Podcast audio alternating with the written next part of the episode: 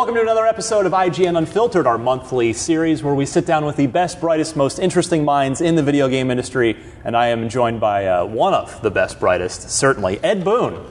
Ed, uh, thank you so much for having us. We're in your motion capture studio, Yes. deep within the heart of NetherRealm. Yes, yes, yeah. This is uh, we've been here about uh, a little over six years now, and um, I'm glad to do this. So yeah, you, we- we can. We're, we're motion capturing this whole interview. You, you'll be able to play this interview as an Easter egg in Injustice 2. No, you won't really won't No, really be able to do that. no. But um, I appreciate you, you having us here. Uh, this is the longest I've ever traveled to do an unfiltered, and, and I'm uh, Oh. just delighted that, that you've have us here cool. because you've had an incredible career that I am very eager to ask you about. And I wanted to start and ask you about Chicago. That's where we are. That's where you're from. You, you're a Chicago guy. You're obviously still here. Yeah. Curious, why do you think there isn't a more active game development community in Chicago? You know, there are a couple of big studios, but it's nothing like the West Coast or Yeah, uh, Pacific yeah. Northwest. Yeah, it's probably because it's cold.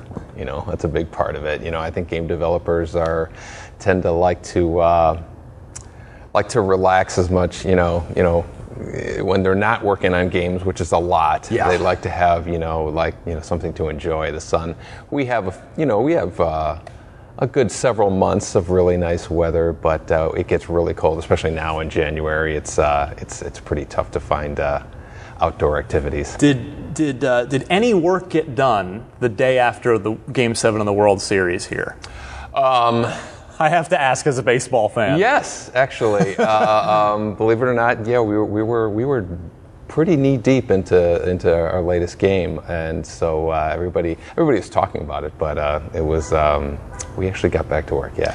and that game is Injustice 2. We'll, we'll get to that. Uh, but I wanted to back up a second. I'm curious, were you always interested in games as a kid? When, when did you know that you wanted to work in games for a living? Was it one of those things where you planned it out, or did you kind of stumble into it? Um, I think my first exposure to games was pinball machines. You know, there was a there was a bowling alley down the street from uh, not down the street, but uh, a couple miles from my uh, my house that, uh, that we were growing up in, and you know, th- my my parents would like let my brother and I, you know, just kind of go crazy, you know, in the in this arcade, and um, so I was really into pinball. Yeah. And one day they moved in this big machine called Space Invaders, which was like, you know, oh, a video game. And my brother really attached uh, to it and was playing it, and I was kind of rejecting it because I liked pinball and all that stuff. And then, then I started playing it um, soon after games, you know, Pac-Man and all that stuff came out. And when Defender really hit, there was a game called Defender, an Yeah. arcade game. Um, that's when that was I, I really got hooked on a game like like I, I have That to was your that was your killer app, as it Yeah, were. exactly. That's that's the game that really got me into uh, not only being uh, into the game, but into you know how they made it. And I, I you know I. I read this magazine called Joystick, which covered the two guys who, Sure. who made it. You know, Eugene Jarvis and Larry DeMar, and they, um, you know, I was just reading about them and you know how, how they're making games, and that that really intrigued me. And so, as much as I loved playing games, I was also into the you know the, the, the science of making them. So I got a personal computer, started putting pixels on the screen, and learned assembly language, and uh, that from that point on, I that that was really kind of my my you know when I got just kind of hooked in the game industry in general. So that I mean that clearly so there was there was a like a just a latent seed in your brain somewhere because most people probably would just play the game and enjoy the Yeah. game, but you you you had that curiosity to want to learn more I was, about it. Yeah, and, and, and, and pretty quickly I was more interested in how they were made than the games themselves. You know, like I would see something and I, it's almost like, you know, you're almost like studying it. Yeah. You know, how did they scroll the screen? How did they get so many, you know, uh, sprites Are on you the screen what ten or so at this point? No, no, no. I was like like uh, 15, 15, or something okay. like that, or uh, so it was pretty young. But uh, you know, just just getting into it. because I remember looking into like you know the, the, our high school you know computer science class and whatnot for for starting to actually take it a little bit more seriously. Yeah. So uh, you graduated from the University of Illinois, and ended up, according to your Wikipedia page, and, uh, working on over 20 pinball games at Williams over the course of a couple of years. Yeah, I don't know if 20 might be a high number, but I touched a whole bunch of them. Sure. You know, um, and you know, and, and I did the voice for a lot of pinball machines, oddly. Um, you know, at, at the time when you're making pinball games, we weren't hiring actors like we do now. Right. We, we, we were. It was like you know The developers, I, yeah, right? exactly. And I would I would do a bunch of funny voices and stuff. So somebody would say, "Oh, can you?" You know, come in and be this jet pilot for this game, and can you be the, the, the game show host for this one? And be there's a game called Funhouse where it had a talking um, talking puppet that would kind of taunt the player. There's like a hundred lines, and they got me to do that. And so I did. So if you count the voices games, I, I think you can. It could be uh, could be as high as twenty. So I'm, I'm curious because I love pinball. We have a couple pinball machines at IGN. Uh, what's the design process like for pinball, and how does it sort of compare to a video game? Because, you know, again, I, I it's got to be a, a, or is it a different process? It's a completely different process. It's it's you know it all starts with um, I guess probably the theme and the play field are at the same time. So you say we're going to make a game called you know at the time there was one of the first games I worked on was a game called F14 Tomcat. So it was you know it's gone. you know that was when Top Gun came out Sure. and that was the big rage and um, so they knew that was going to be the theme. The the playfield designer would lay out the shots and where the bumpers are and where the lanes and everything are. And it's on a whitewood. It's a piece of uh, just just a piece of raw wood. And when they would hook up all the switches, then they would give it to the game programmer, who was me. Right. And then we would start programming in rules and saying, okay, this scores this amount, then you got to lock the ball here and do all that. And while you're doing that, the artist is working on the graphics for the back glass and for the play field. And then it all kind of comes come, comes together. And um, you know, projects were about when I was working on them, they were about eight eight months uh, from beginning to end, and uh, some some were quicker, some were longer, but uh, that's basically the process. Do you have a? Is there one that sticks out as, as your favorite pinball game that you worked on? that I worked on. Um, yeah, there was a game called uh, Black Knight 2000. It was actually the last pinball game that I worked on, um, and it, it it was vicious. It was like just a mean game. But but if you were good, you you really had a good Yeah. time. But I mean, I would see The Dark people- Souls of pinball games. Yeah, right? yeah, yeah, exactly. I, I that game, and I did a game called Taxi um, before that, which I, I really enjoyed as well too. But there, there was a number of games that had a lot of fun. So if you loved pinball as a kid and then you end up out of college working for Williams making pinball games, I mean, was that like a dream job to you? Yeah, you know what? Um, my my resume, um, I was looking for you know a job. Um, you know, like I was sending it to banks, and you know, and I never thought that you know that this you know dream job would actually become reality. I was just like, okay, I'll end up working for a bank and doing programming, and then doing this game stuff on the side. And one of my resumes had, uh, actually, the only resume I've ever made in my life has has had uh, had a little asterisk at the bottom, and it said interest in video games. you know, and it was like a, more of like a hobby I was referring to. And a headhunter got it, and then he sent it to the guy who was the head of software for the pinball division, and said, you, you know, you interested? And then they gave me a call, and I walked in there, expect thinking that it was a uh, an interview for a video game programmer. yeah. Because the guys who were there were the guys who did Joust and Defender and all these games that I was like, you know, idolized. And uh, and he's talking to me, and he's going on and on, and then he said, you know, and he mentions pinball, and I go, pinball? And he's like, yeah, this is for a pinball programmer. I was like, oh, I thought it was video game program. I'm sorry, you know. And he goes, are you still interested? And I said, yeah, I'm interested. And so that got me, in, you know, I got that job, and that was at Williams Electronics, and they were building a um, uh, uh, the next wave in video games, like their new hardware for a game called Narc. At the Oh, I love that game. Yeah, yeah. Yeah. And uh, so they were doing that downstairs while I was working on pinball. So I kept going downstairs and talking to those guys and saying, you know, oh, you know, getting excited about that. So when I finished my last pinball game, you know, I kind of talked them into letting me join the video department. Interesting. Yeah, what I remember about Narc is those damn Dobermans. Yeah, yeah, fighting you. Like, yeah, oh yeah, man. yeah. So at what point do you meet John Tobias? John, God, John was really young when he got to, to Midway at the time. Um, he was like 19. Um, and John arrived with about the same time as another guy named John Vogel. And they, their office was, they shared an office and it was adjacent to mine. And uh, John started working on a game called Smash TV That was Oh, the, the first game he was working Absolutely. on. Absolutely. And uh, I'd I buy was that for a dollar. yeah, exactly. yeah, and I was working on um, a, a football game called High Impact Football, either that or the sequel. And uh, and then John and I were talking about um, you know games in general. And, and at the time, there was a game called Street Fighter. Yeah. Street Fighter Two came out, and you know, at, at the time the characters were huge on the screen, and we were talking about you know we have digitized graphics. Their characters are so huge, but they're kind of like anime kind of drawn. Wouldn't how cool would it be to do you know a game that had big digitized graphics? Because the bigger the images are for digitized graphics, the better they look, the more Right. realistic they look, they less pixelated. And so we you know we just kept that conversation going on while we were working on our games.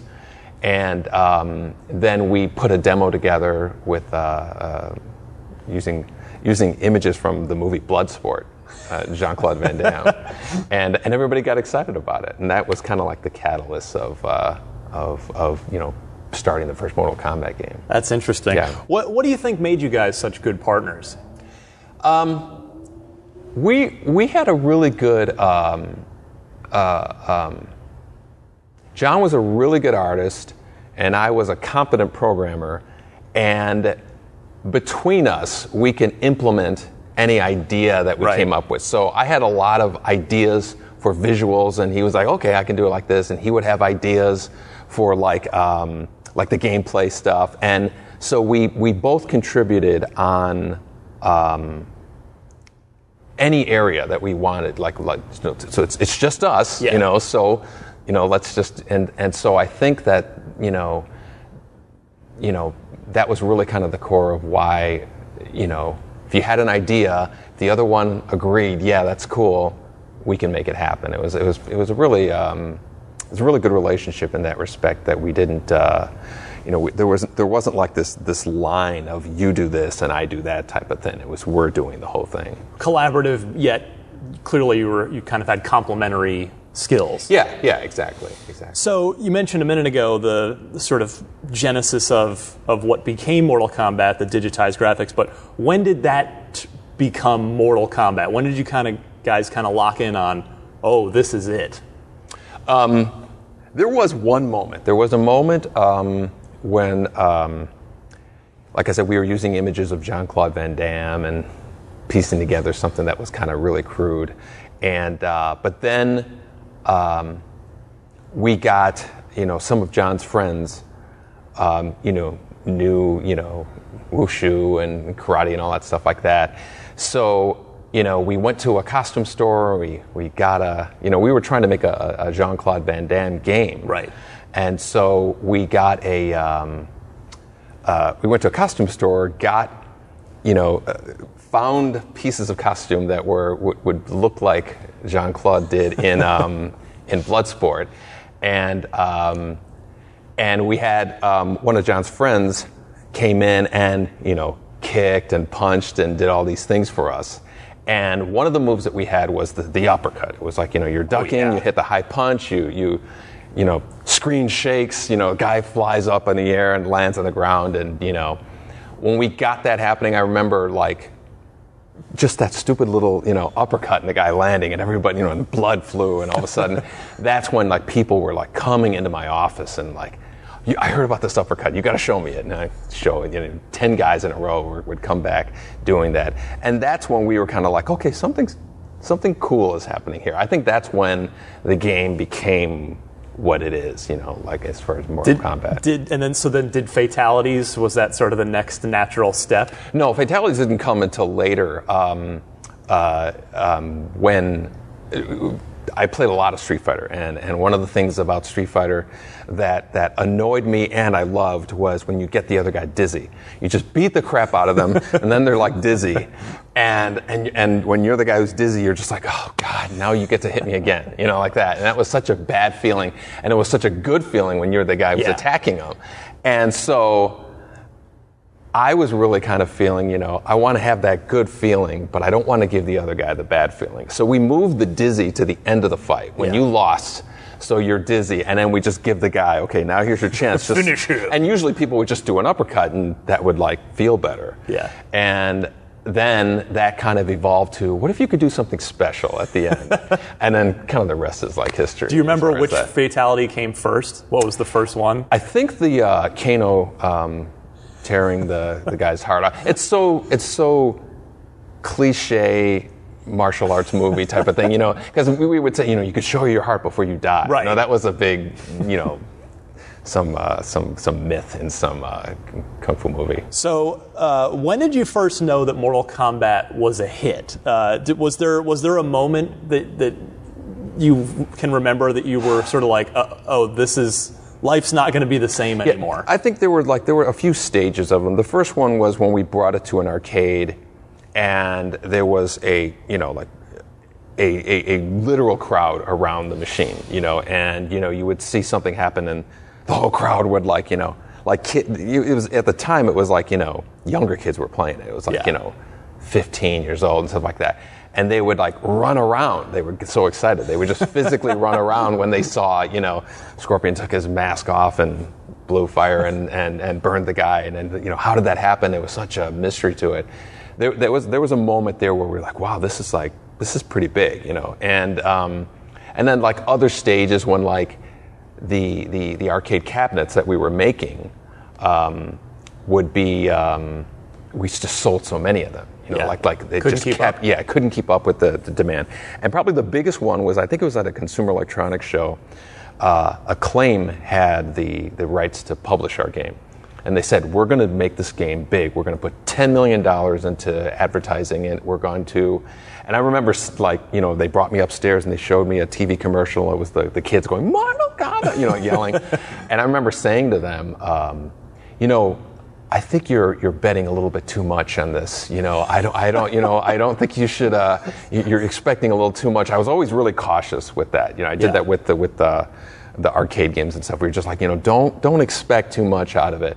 And they would looked at me like I was like crazy, like like you know, this is going to be the biggest thing in the world. And um, and they, to their credit, you know, acclaim raised it to a new Yeah. level of, of exposure and stuff like that that I don't think Midway would have like you know necessarily put up that much kind of confidence and money into it like that. So Because you know, back then that was you know early '90s. That's the that was sort of the last the last hurrah for arcades. The last time that arcades were big, and I, I feel very lucky to have grown up in that time. yeah, yeah. So you know it was everywhere. Do you remember like was it was it making some crazy amount of money every month from Oh yeah, the arcades? It was. It was. Would you see a spreadsheet and just be like, "Whoa"? Yeah, and it, it, it was, you know, our first test, the coin box got full and was jammed. And it wouldn't take, you know, and so we got a call from our, you know, the, from the field tech guy, and he said, you know, there's something wrong with the game. We all went there. You open the door, and Money you know, yeah, it just comes pouring out. And we were like, wow, this is like, this is this is a problem. And and um, and it, you know, later on when we were doing the arcade cabinets, people were breaking into the machines, leaving the money, and stealing the circuit board so they could resell it on the uh, on the open market because that was where the money was. You know, you can take your your thousand dollars, you know, but I've, we've got you know this uh, this circuit board that we can sell for really big money because they were very. It- there was way more demand for the the game than than there were, you know, games that we can make. Right. Uh, with all the controversy surrounding Mortal Kombat uh, when it first became popular, do you have any good like parent letters that are still on your wall or things about? Because you know it was the the violence was at the time you know very controversial. Yeah. Um, no, I didn't get. I, don't think I got any any any letters. Um, the, the the the odd thing about it was the game was out for a year. You know, before um, before Acclaim um, made the home versions. And like I said, you know, we made a ton of them. We made a ton of arcade units, Yeah. and they were all over the world. And um, and this game was there, and but it, it it didn't reach like this mass market, you know, like penetration into the public and all that stuff. And but Acclaim's ad campaign and stuff, like I said, they did such a great marketing job that people saw it who otherwise would have never seen it in their life. And then there was no such thing as a ratings That's true. There was no M-rated game. Yeah. There was no, that. It was just another video game that has blood. you know, so people's reactions were like, you know, it's kind of like um, like explicit lyrics in a in a in music Right. before they had to put that in uh, an R-rated movie versus a PG-13 movie. You know, all that stuff. And it was our to me, it was our industry kind of kind of maturing to the point where it needed these kinds of things. And I was always, you know, of the opinion that, yeah, you know, a six-year-old should not be playing this game. You know, I was always, you know, I was never, I was never fighting for, no, I want little kids to play this game. It was never, ever that. Uh, what was it like seeing that creation, Mortal Kombat, get turned into a major motion picture? Uh, it was it was surreal in a lot of ways. Um, you know, we went to the to, to, to some of the, the where they were shooting the movie, like in L.A. and, and whatnot, and uh, you know, so we all of a sudden we see this big, you know, Goro, uh, you know. Uh, Animatronic? yeah, exactly. Uh, just kind of there. So was like, you know, so all of a sudden these these ideas that we were just kind of, you know, just between us going, wouldn't it be cool if we did this? all of a sudden is being produced by a, a you know a movie studio, which was was a really huge deal at the time. It was kind of a um, a um, it, it, it was it was hard to kind of process of like you know and again it was one of those things I was like you know are you are you guys sure you want to you know bet so much on this I was always that was always kind of like my, my my reaction to when something would take the next step of kind of you know in pop culture type I know you got to do, uh, you got to voice Scorpion in the film, Yeah, but were I you otherwise, was you and your team otherwise creatively consulted on the movie at all? similar to like the acclaim thing, but not like you know an official. You know, you can't make the movie without these Right. guys approving it. Um, we had we had some pretty interesting discussions. You know, they they they were. They, they had some pretty wild like suggestions for characters. I remember them saying, you know, they wanted Danny Glover to be Raiden, you know, and they had, you know, so they had some pretty. I'm too old for this. yeah, yeah, exactly. And they had, um, you know, Kano uh, originally just had like a pirate eye patch, and they would screen it for you know we were like you know no no no he's got to have the big plate, and they would screen it for people like you know focus groups, and Right. they would say you know no that's you know like you know players were like fanatics at you know like you know that is not Kano he does not have an eye patch he has this, and so they're okay okay, and so that, that course corrected them a few times. Interesting. Uh, why is, I have to ask you, why is it that Mortal Kombat is still the best video game movie ever made? what what was Um, it about, about it that, uh, I don't, I don't know. Um, I, I, there have been a couple other ones that have that have done pretty well. I realize that's Um, sort of, I'm not trying to issue you a backhanded compliment with that because there have been so many bad video game movies. Yeah, there's way, way more bad it, ones. It was good and it's still held up as like just a fun yeah, movie. yeah. What- If you if you looked at it from that exactly as you described it, I think you can go, yeah, it, like like it wasn't, you know, it wasn't The Godfather, you know, it wasn't it wasn't Goodfellas or something like that, but uh, it it certainly. Like, like scratched a lot of the itches that, that people wanted to see, and they was like, "Oh, I want to see Johnny Cage do a shadow kick. I want to Right. see this Scorpion say, "Get over here." I want to. I want all these kind of, you know, so so they, they they they paced it out. I thought with you know these kind of nods to the game that satisfied a lot of people who love the games. Yeah. Um, so th- John Tobias ended up leaving in 2000. He started a new studio. I'm just curious, was the parting amicable, and do you guys still talk at all? It was. Um, you know, Midway was going through a lot of, of transition in a, in a lot of ways. And, um, um, you know, John always wanted to tell a more elaborate story that, that really, at the time, couldn't be told in a fighting game. You know, Yeah. now we're, we're doing a lot more elaborate stuff, but in the days of sprites and all that stuff, you, you, you couldn't really tell you know, th- our story was really just like a paragraph, you know, introducing the character, and then a paragraph when you would finish Yeah. the ladder, and there's there's Johnny Cage, you know, like like that was the extent of it.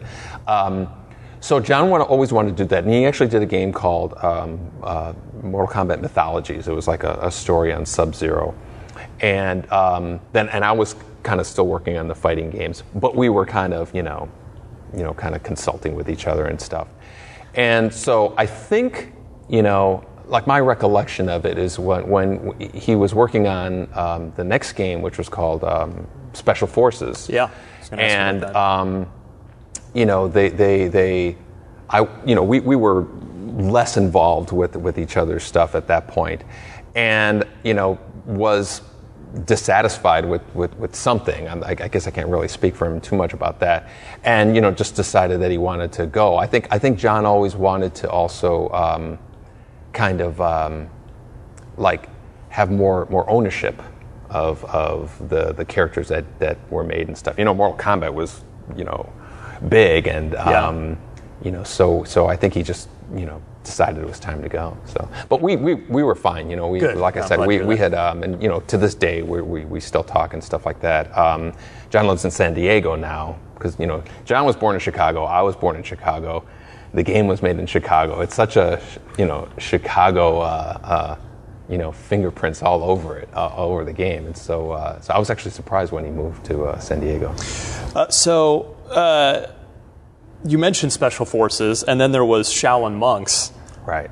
Did did that was was that was Shaolin monks his John's as well? Or No, John John was gone by the time Shaolin monks came. Um, Shaolin monks was uh, it was it was an interesting uh, thing. There was we were sent like a uh, like a demo of what was uh, Raiden running around in a in a action adventure type game, Yeah. which is similar in kind of perspective and, and, and all that that Shaolin monks ended up being. And uh, the, the the studio that was doing it was was located in Moorpark, and they were kind of like, hey, you know, we'd love to do this game, and they showed it to me, and I was, you know, uh, you know, I was like, wow, this is pretty cool. But my feeling was, you know, it did, we didn't, we needed to do like a little bit, a little bit more. So it was kind of like, I suggested, you know, we do two characters. Let's not, you know, just have it one character. Let's have two at the same time, which introduced a number of problems, but ultimately was was cool. And um, let's make it Liu Kang and Raiden, or Liu Kang and Kung Lao, and let's, um, you know, make it a lot more of a cooperative thing, you know. And so um, that that really kind of set the direction of what the game ended up being. And then at that point, we started working with them. So I was flying to LA a lot and um, working with the team there, and you know, met a lot of a lot of great developers who um, are are still friends now. Or some are on our team.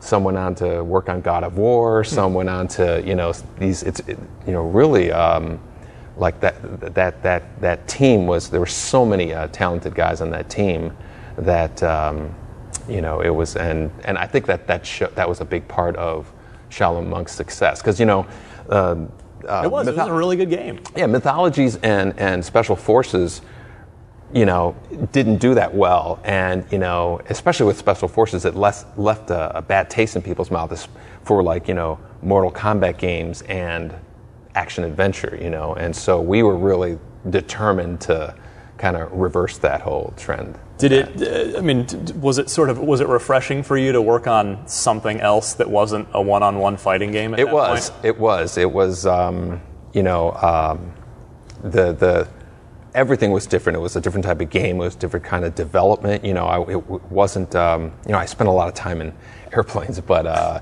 but it was it was a lot of fun, and it was um, you know something that uh, one to me one of the the, the funner moments of you know these last 20 so years I mean, and that, that leads me. I've, I have to ask you. I mean, be honest. Do you, do you ever get tired of making fighting games? I mean, you've effectively been doing it for 25, 30 years at this point. Yeah, you Um, know, we've we've actually had some uh, breaks and diversions over the years that it, it, it hasn't only been fighting games. Like like You chipped were- in on uh, one of the with Rocksteady a little bit, right? Uh, one point. well, we did we did a game called The Grid, which was kind of like a like a third person you know arena type game, which was in the arcades, and it was like six machines linked together. That was that was a, that was a blast. We we we still actually have one in our in our cafeteria that you know we still play, and you know in the Shaolin Monks, and then we had done in within the Mortal Kombat games, we did some like these diversions games. You know, we did this puzzle game and a little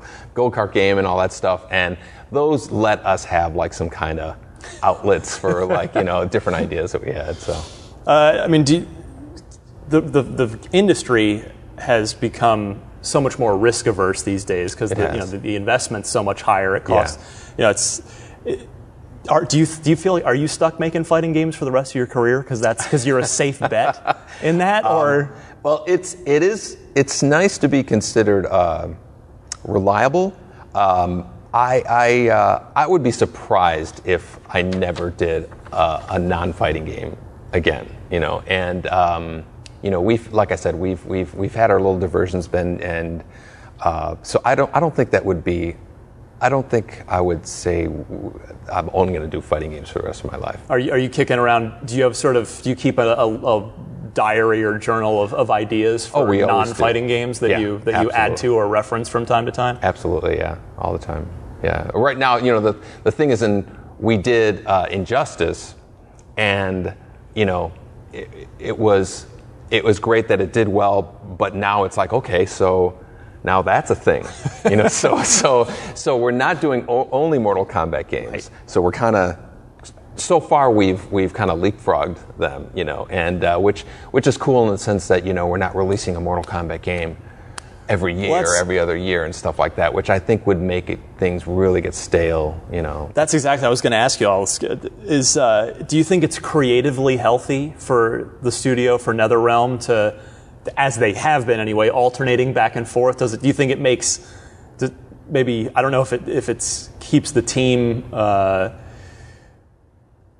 from leaving, like does it Yeah. kind of keep everybody Yeah. from getting burned out? Absolutely. I, you know, I, I um, that that's been one of the, the the great things about Injustice doing well is you know we can go into the you know the DC superhero headspace, you know, and and we we carved out this this alternate universe where Superman's a dictator and Batman, you know, they're their adversary. And so that's fun to kind of like you know you, you kind of scratch that itch. And while you do that for a couple of years then people go yeah, I have some ideas for uh, for for a fatality or something like that. And it's so it's it's it's actually served as a really nice um, uh, you know change of pace for the for the whole studio Yeah, do you, I mean, do you ever have you ever talked to Todd Howard about that? Because they do that same thing too, and I feel like that's. I haven't gotten to ask him about it, but I feel like that does the same thing for them, where they go between Fallout, Yeah, as that yeah. that came into their lives, and, Skyrim Elder Scrolls. all- you guys yeah, have that same yeah. thing going on. yeah yeah Um, sure. When Midway shut down in 2011, if I have my date correct here, were you ever worried uh, at that point about either your own future, the team's future, or the Mortal Kombat IP's future? No, um, the timing of the things was was interesting because it was it was um, it, it, was kind of depressing in the sense of like you know we were like five teams at one point. We were NFL Blitz, you know. Uh, Hang Time and Showtime, Yeah, what NHL became a- in there, yeah, right? exactly, and and uh, and then there was like this game called Psi-Ops, and you know remember that. Stranglehold, and and Mortal Kombat had a, a series of games, and then slowly over time that that shrank, you know, and it was fewer and fewer people, fewer games, um, and before the Midway thing happened, there was already discussion about our team. Like they were they were saying, you know, you know, there's a lot of people who are who are um, you know interested in in in you know uh, picking the team up and whatnot. And so I, you know, I actually personally spoke to a number of uh, different uh, studios, and eventually we we talked with Warner Bros. And Warner was like the clear place that we belonged. You know, um, just just talking for a little while, but uh, so we always knew that there was like a demand. You know, so that that was gave us reassuring. yeah, and that, that gave us a feeling of, of, of kind of security. And, and, and, you know, there were a lot of layoffs, and we always made a point to, to management, like, you know, we are not going to lay off one person on this. You know, we've never had a layoff Wow, at. Midway or this whole time at, as NetherRealm. That was a big thing, and we told the team, I said, if we continue to do well, you know, we're all good. You know, that was like a, a, a real commitment that we made, um, and and I think everybody kind of got that at that point. Did uh, I'm just kind of curious? Did did you own the more or did or do you own the Mortal Kombat IP, or did Midway own it and then it transferred? Midway owned it, um, and so um, yeah, I don't. Does I that don't, kill you? enough- Is that, that that it's because it's your thing and You know, it doesn't. Um, um, uh, I don't know how to say this. I, I feel like I'm fairly compensated.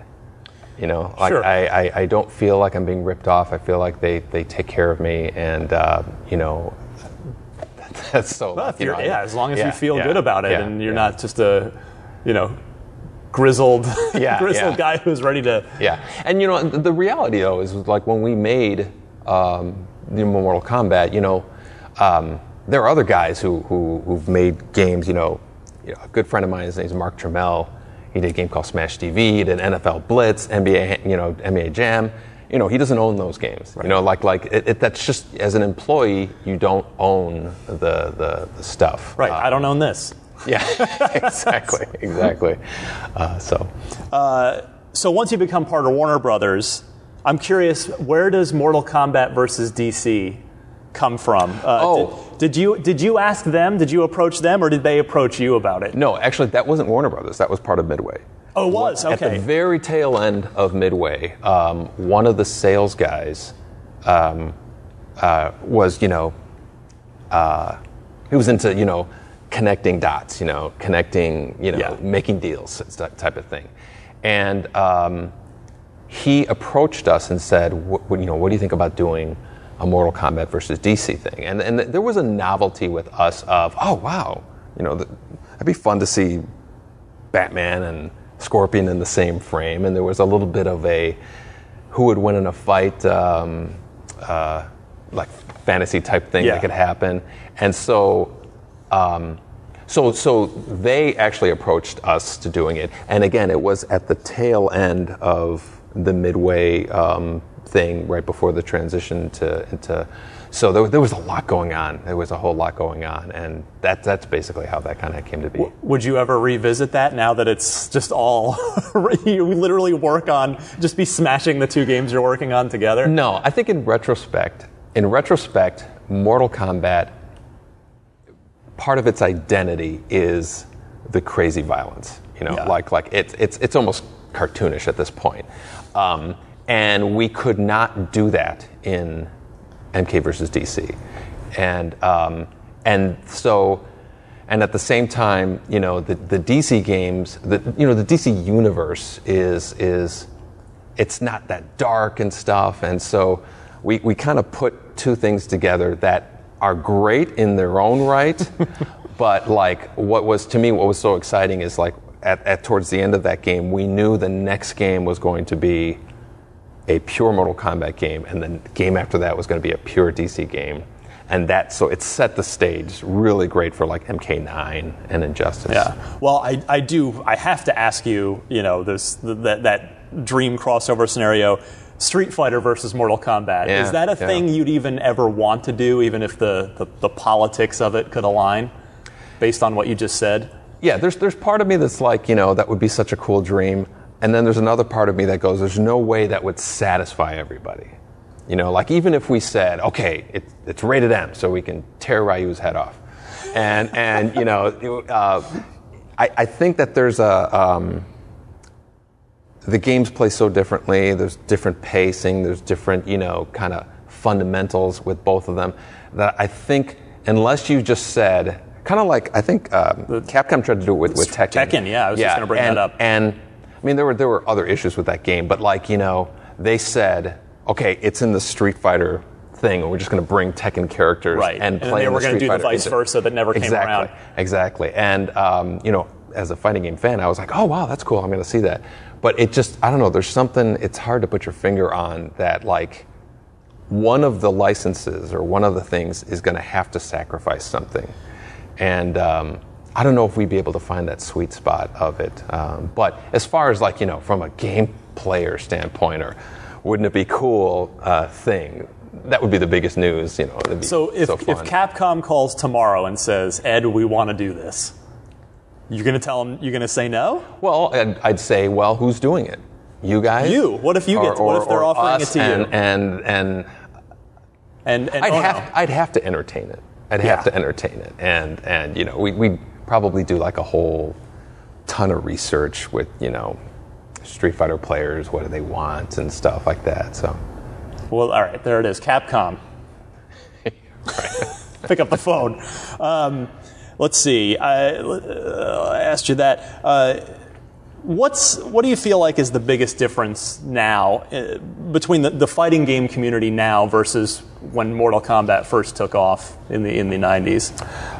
Oh, um, organization. Um, you know, there's there's big tournaments all over the place. Yeah. Um, uh, uh, the, the, online is a huge thing. Just you know, the, one of the biggest problems when arcades kind of went away was how do you find competition? The, the whole fun of fighting games is, you know, defeating the guy, a, a real person. Yeah. You know, being the best guy. Um, you know, winning 30 in a row. You know, something like that. Being the one that everybody's trying to beat and stuff like that. You know, that kind of went away when arcades went away. There's, you know, you might have a golf land or something, one of these really high profile Yeah. places that stuck around.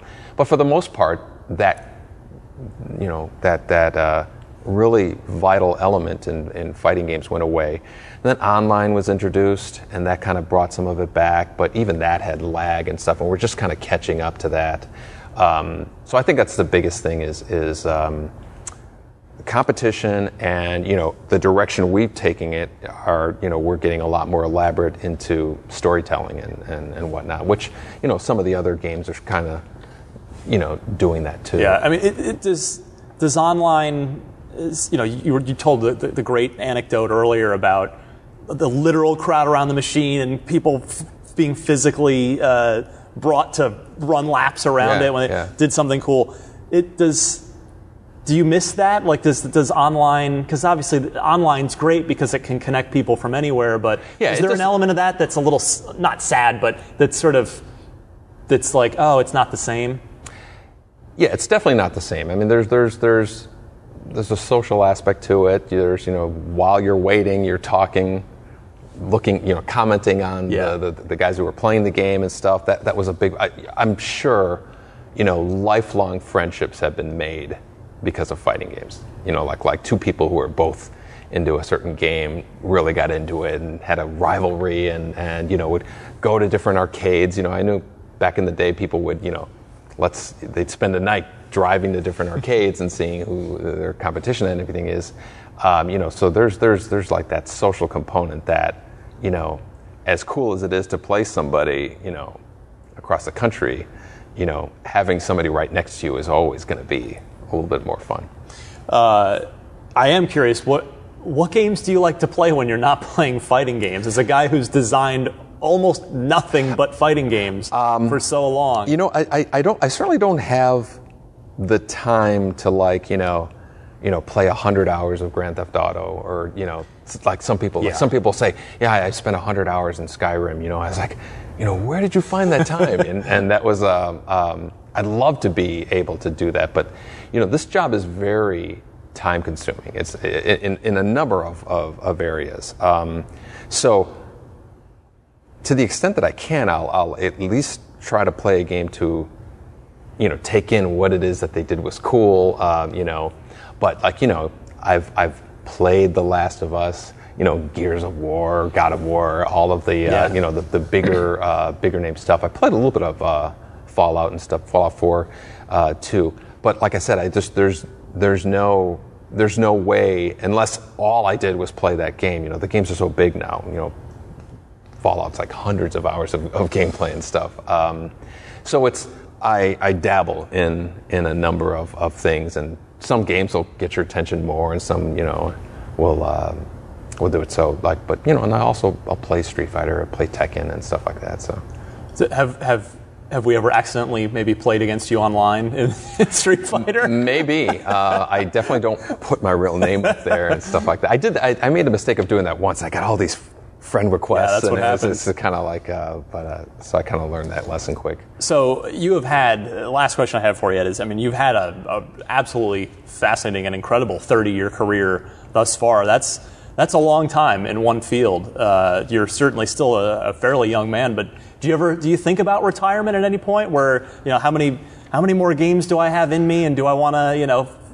You, you mentioned how time consuming the job is. Yeah, so it is. Do you think about uh, about sort of the next phase of, of, things at any point? Only in the standpoint of, I think I have more years behind me than I do ahead of me working. Like I can't, there's no way I could see myself in 30 years from now, like s- still making games.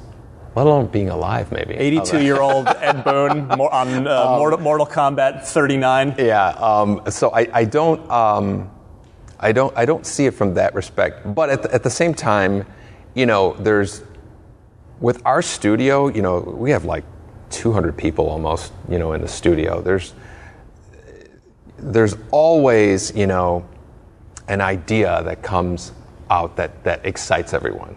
You know, and so that's like the, you know, just when you're finishing a game and you're completely burned out and you, you kind of, you know, cross that finish line, you know, you find yourself having a discussion about how can we do this better and how can we do that better, and it's just it's just like a natural. Um,